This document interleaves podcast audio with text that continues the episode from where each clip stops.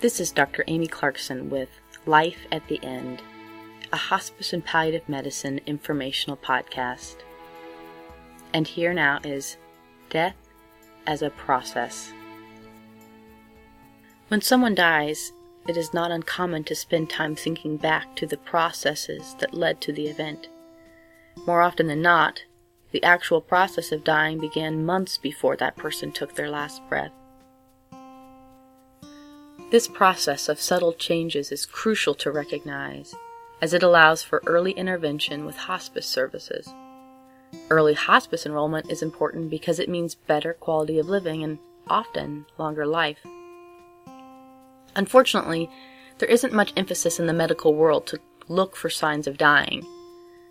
Death so often can seem like defeat that no one wants to acknowledge it, let alone actually go looking for it. The irony is, once acknowledged, it doesn't lead to defeat, but gentle acceptance, which in turn leads to a focus on living one's remaining life to its fullest. The other key is to understand that death is not just a moment. Today's advanced medications, therapies, and interventions have led to the ability to control and extend chronic diseases. While this is wonderful, there is still a time when the body begins to fail despite our interventions.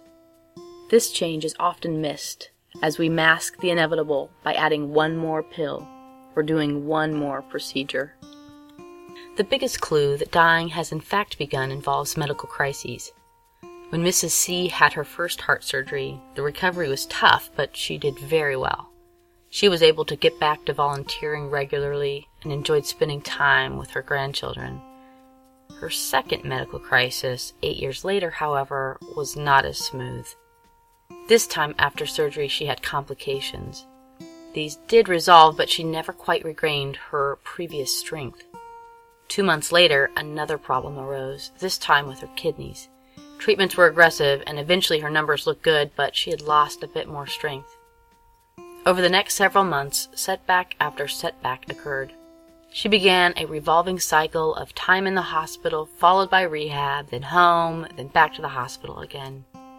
Each cycle she lost more strength and ultimately her will to live. Mrs. C continued with minor crises until one afternoon she had a major heart attack. At the hospital, the decision was made for hospice, though Mrs. C was no longer responsive. When did dying begin for Mrs. C? It was likely months before the word hospice was first mentioned. When the treatments for each medical crisis didn't bring her back to her prior level of function, and the rate of each medical crisis seemed to come sooner and sooner, this was the white flag her body waved as a sign that the process had begun. The sad thing is, Mrs. C was never told the process had started. She therefore never spent the time reconnecting with her grandchildren or writing out those stories from her childhood. She just hoped the next medical intervention would turn things around.